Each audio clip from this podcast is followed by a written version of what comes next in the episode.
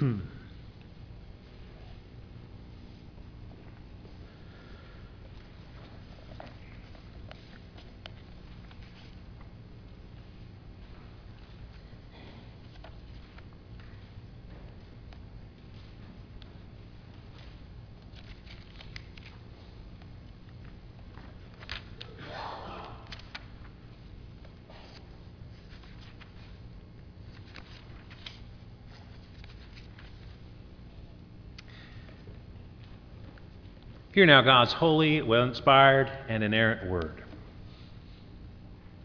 I am writing to you, little children, because your sins are forgiven for his name's sake. I am writing to you, fathers, because you know him who is from the beginning. I am writing to you, young men, because you have overcome the evil one. I write to you, children, because you know the Father. I write to you, fathers, because you know him who is from the beginning. I write to you, young men, because you are strong in the word of God abides in you, and you have overcome the evil one. Let us pray together. Heavenly Father, we give thanks that we have your word. The, God breathed word. Your word for us, Lord, and we pray that it would do its good work in our lives to form us into the image of Christ. Lord, we pray that your Spirit would work and draw us closer to you. Help us, Lord, to change, to put away sin, and to put on the Lord Jesus Christ, in whose name we pray. Amen. Well, almost everyone at some point in your life uh, has been in a competition in front of a crowd. You may have been on the playground in elementary school uh, or during a field day competition. It may have been in gym class, or maybe you participated on the sports teams in your school uh, and you had a crowd around you uh, cheering you on, encouraging you, and, and yelling at you. And, and if you've had that experience, you know what an encouragement it can be to have people cheering for you encouraging you along the way. The crowds just say, Come on, run faster, jump higher, whatever the case might be.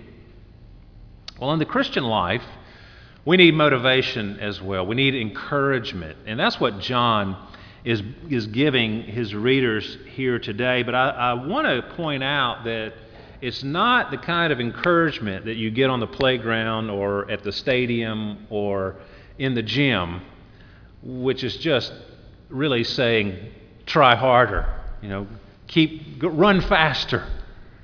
You know, that's not the kind of encouragement we need in the Christian life because that really points us in the wrong direction to just try harder. Now, I'm not saying we shouldn't make effort because, like Peter says in his letter, make every effort to add to your faith.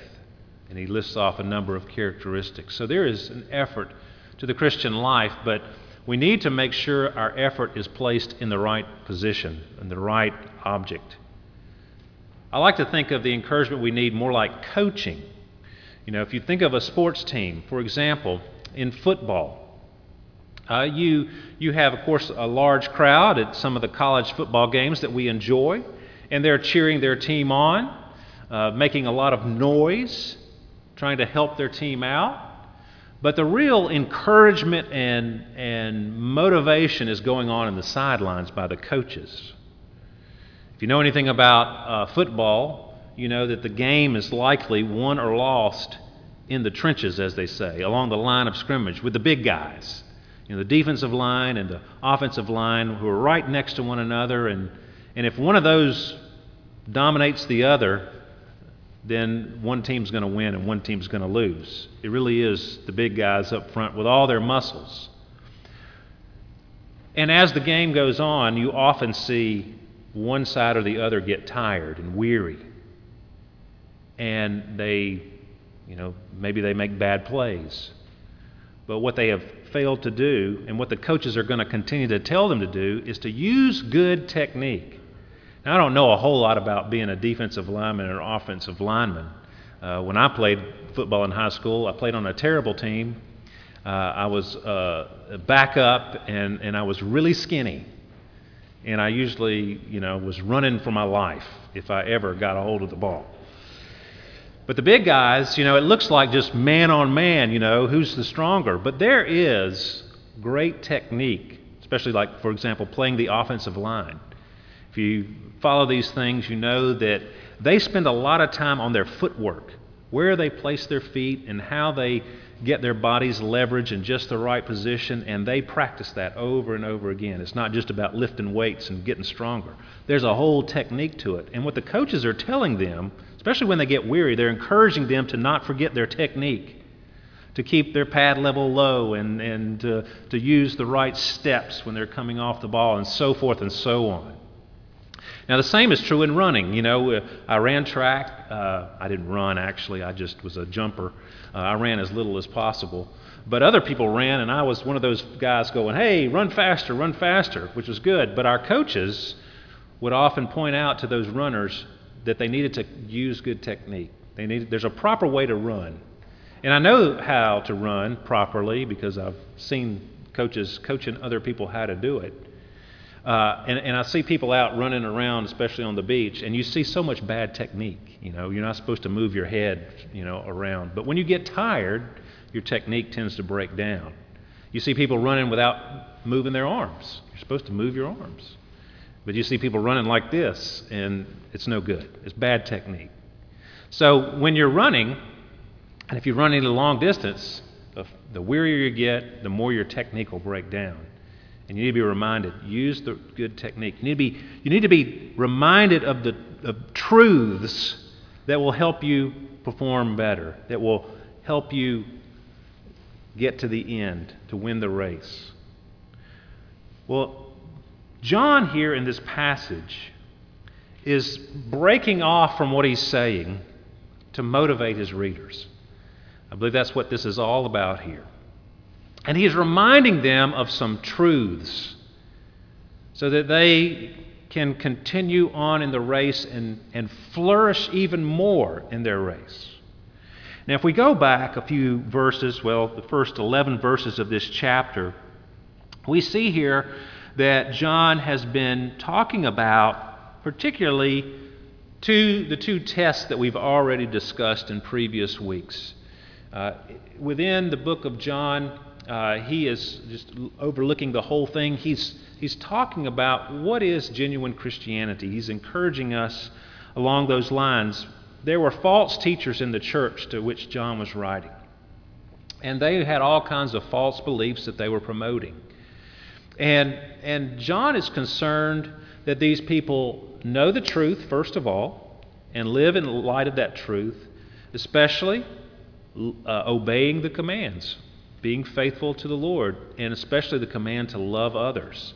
So we've looked at those first two tests. There's three tests that John gives us. First, the test of obedience. And you see that uh, in 1 John 2 4. Whoever says, I know him, but does not keep his commandments, is a liar, and the truth is not in him. But whoever keeps his word, in him truly the love of God is perfected. By this we may be sure that we are in him. Whoever says he abides in him ought to walk in the same way in which he walked. That's the test of obedience. These false teachers weren't walking in obedience. And he also points out the need for love the test of love. Look at verse 9 of chapter 2. Whoever says he is in the light and hates his brother is still in darkness. Whoever loves his brother abides in the light, and in him there is no cause for stumbling. But whoever hates his brother is in the darkness and walks in the darkness and does not know where he is going because the darkness has blinded his eyes. Now, I don't know about you, but as I read particularly those sections of 1 John chapter 2 leading up to what we're studying today. In the first instance, I think about God's commandments, and I, and I think about how far short I fall in keeping those commandments. Whoever says he abides in him, whoever identifies with Christ, ought to be like Christ, ought to live like Christ. And how often do we fall short of that? And then the, the idea of love. It's easy to love some people, And then there are others in our lives who, you know, you have to make a bit more effort to do so. And if we go beyond even the people we know, the people in our lives, to our, our neighbors, the Good Samaritan talks about those around us who are suffering and how we often neglect those around us. And then, even horrors, how much do we love God? We fall far short of that. We're apt to say, well, I don't know if I'm a believer when I look at my life and measure it by these standards. So John is mindful of that, I believe, when he, when he hits verse 12. He, he knows that he's challenging them to examine themselves, but he wants to encourage them. And so he reminds them of truth. And that's something we've been talking about in Sunday school. What motivates us to, to, to carry out the imperatives, to, to carry out the commands? What's going to motivate us to love our neighbor better? What's going to motivate us to be more circumspect in our obedience to the Lord? Well, it's not just somebody saying, try harder. You know, try harder, work harder at it. That's not what John's saying here. You know what John's saying? He's saying, remember what Jesus has done for you. Remember what Jesus has done for you, and let that motivate you to obey his commandments. Let that motivate you to love God and your neighbor and your brother. Now, he addresses, you know, it's an interesting passage because I think he's, uh, he's using some uh, grammatical devices, he's using the language to try to communicate something. He, he says, I'm writing to you, I'm writing to you, I'm writing to you, I write to you, I write to you, I write to you. So he's hammering home the fact here's what I, I'm, I'm writing to you, here's what I want to communicate to you, so listen to this. And notice who he's writing to. He first of all says, I'm writing to you, little children. And then he says, I'm writing to you, fathers. I'm writing to you, young men. Now, he uses, first of all, the, ch- the term children is used 14 times in 1 John. He refers to the people to whom he's writing as children. And that refers to everybody in the church. So I don't think he, he is singling out children, uh, old people, and everybody else in the middle specifically. But what, I'm, what I think he's doing here is trying to say, look, church, everybody, whether you're young, whether you're old, or somewhere in between, here's what I want you to think about. Here's what I want you to remember. Here's what I want to undergird your love and your obedience. And he points to what they believe, what they, what they have experienced in Christ. Well, let's break that down. There are several things here that he has said. First of all, to the children, he begins. I'm writing to you, little children, this is verse 12. I'm writing to you, little children, because your sins are forgiven for his name's sake.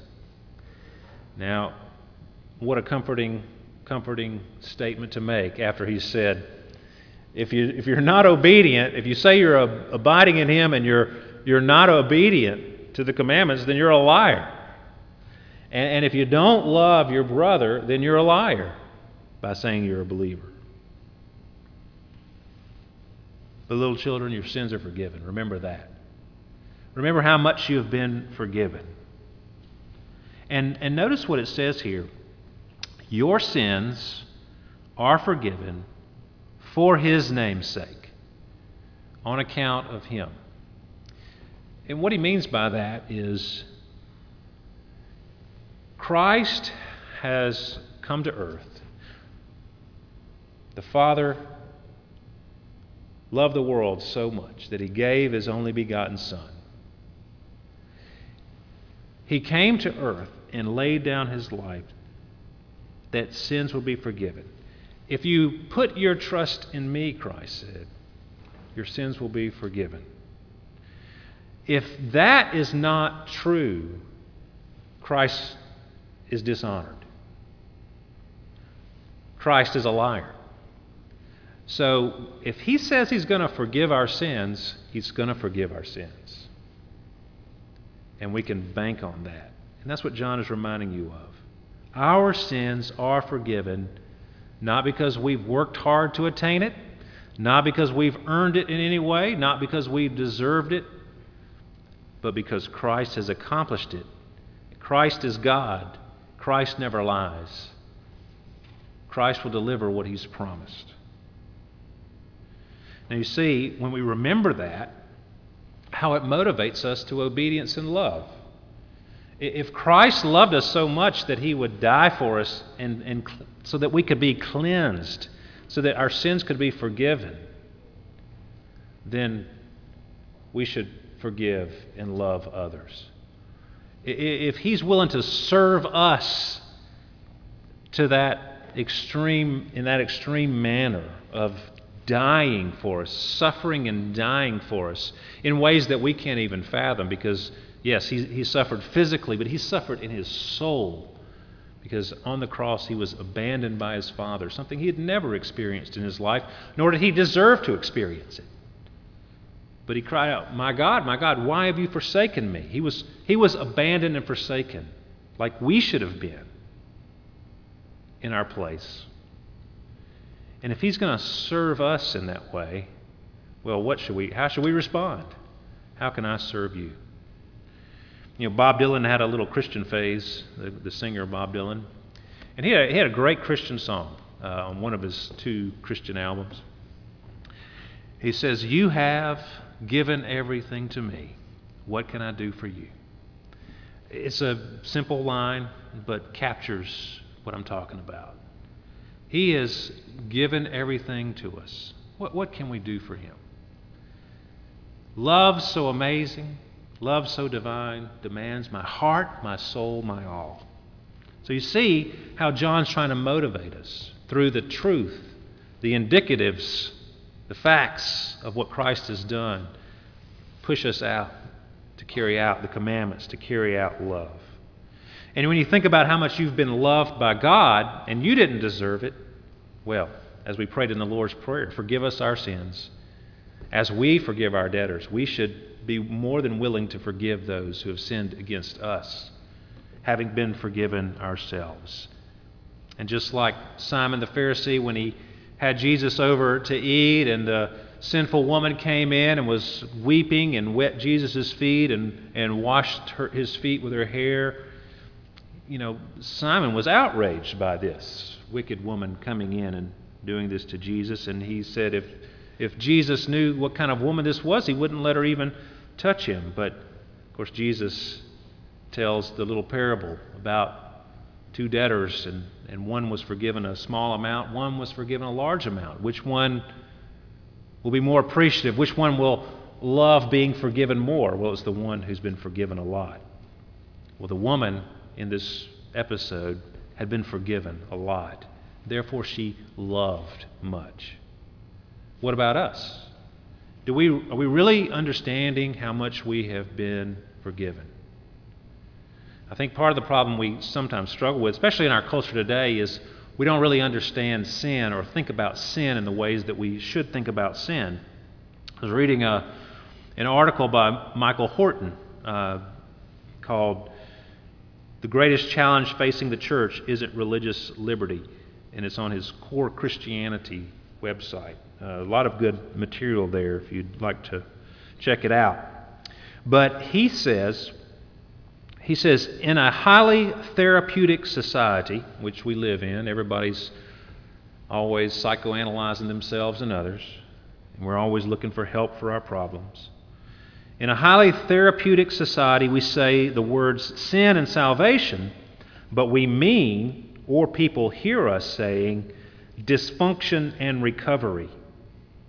It's very hard in this culture to get people to take seriously the fact that a God outside of us is going to judge us one day, and there is no hope unless we are dressed in the wedding garment of Christ's righteousness. We don't often think about God as the judge. And we don't often think about it as our sin as a want of conformity unto and transgression of the law of God. We have not done the things that God has told us to do, and we have done the things that God has commanded us not to do.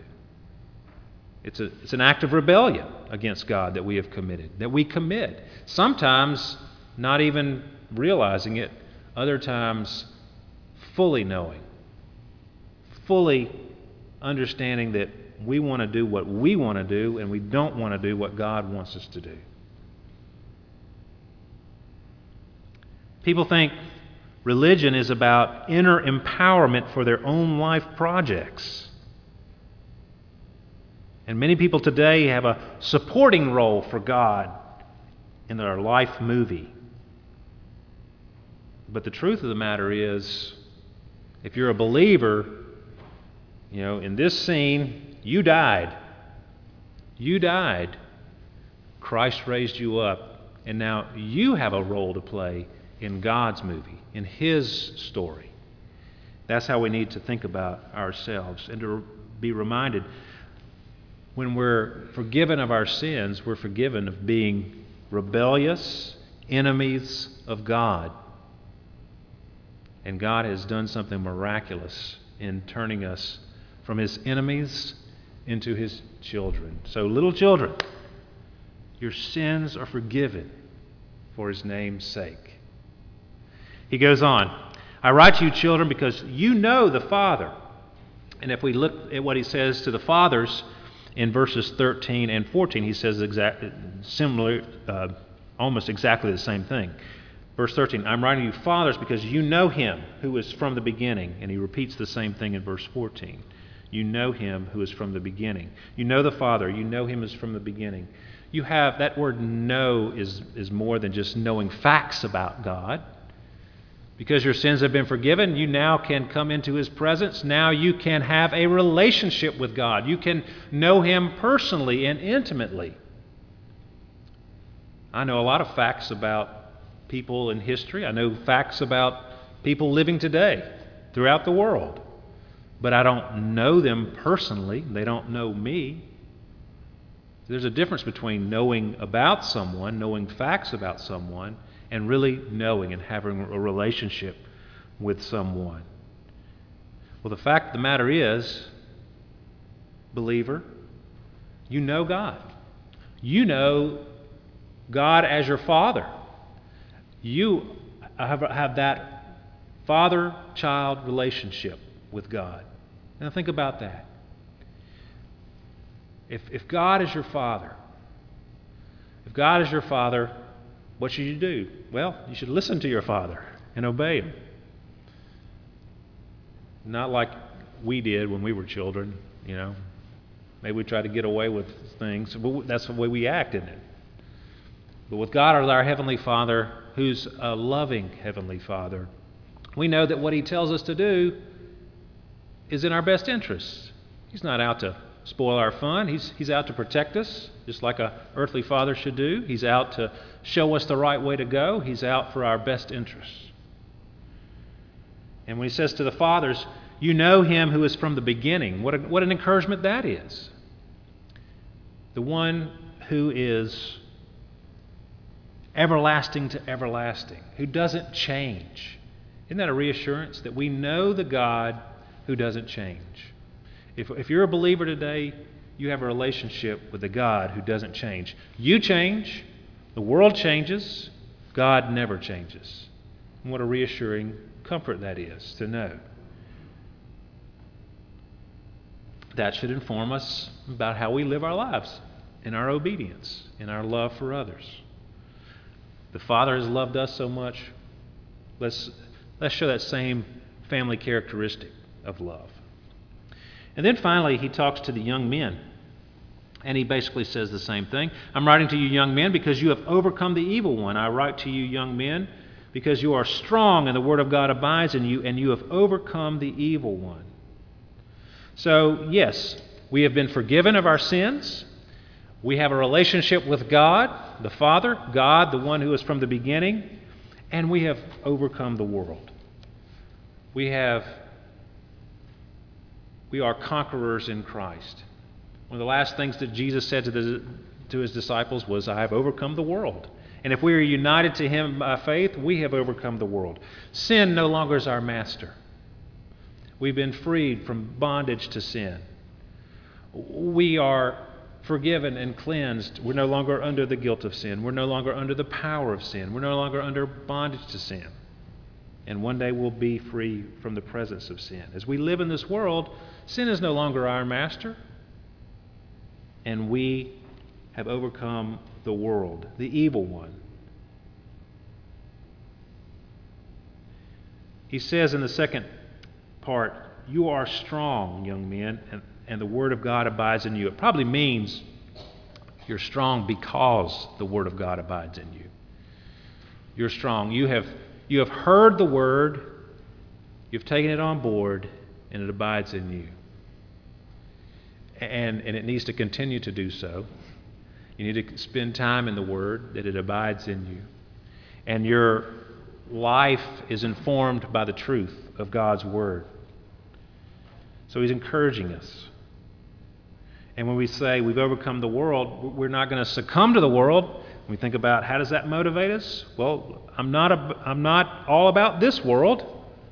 I'm not all about the evil one. God is my Father, and I should obey Him. How would God have me obey Him? He would have me love Himself and love others. So you see how John's motivating us. He's, he's cheering us on, he's coaching us. He's saying, Look, remember these things about who you are in Christ. You know, as you look at your life, you think, Well, I'm, I don't, I fall short in the obedience category, I fall short in my love for others. I want to grow in those things. Well, remember what Christ has done for you.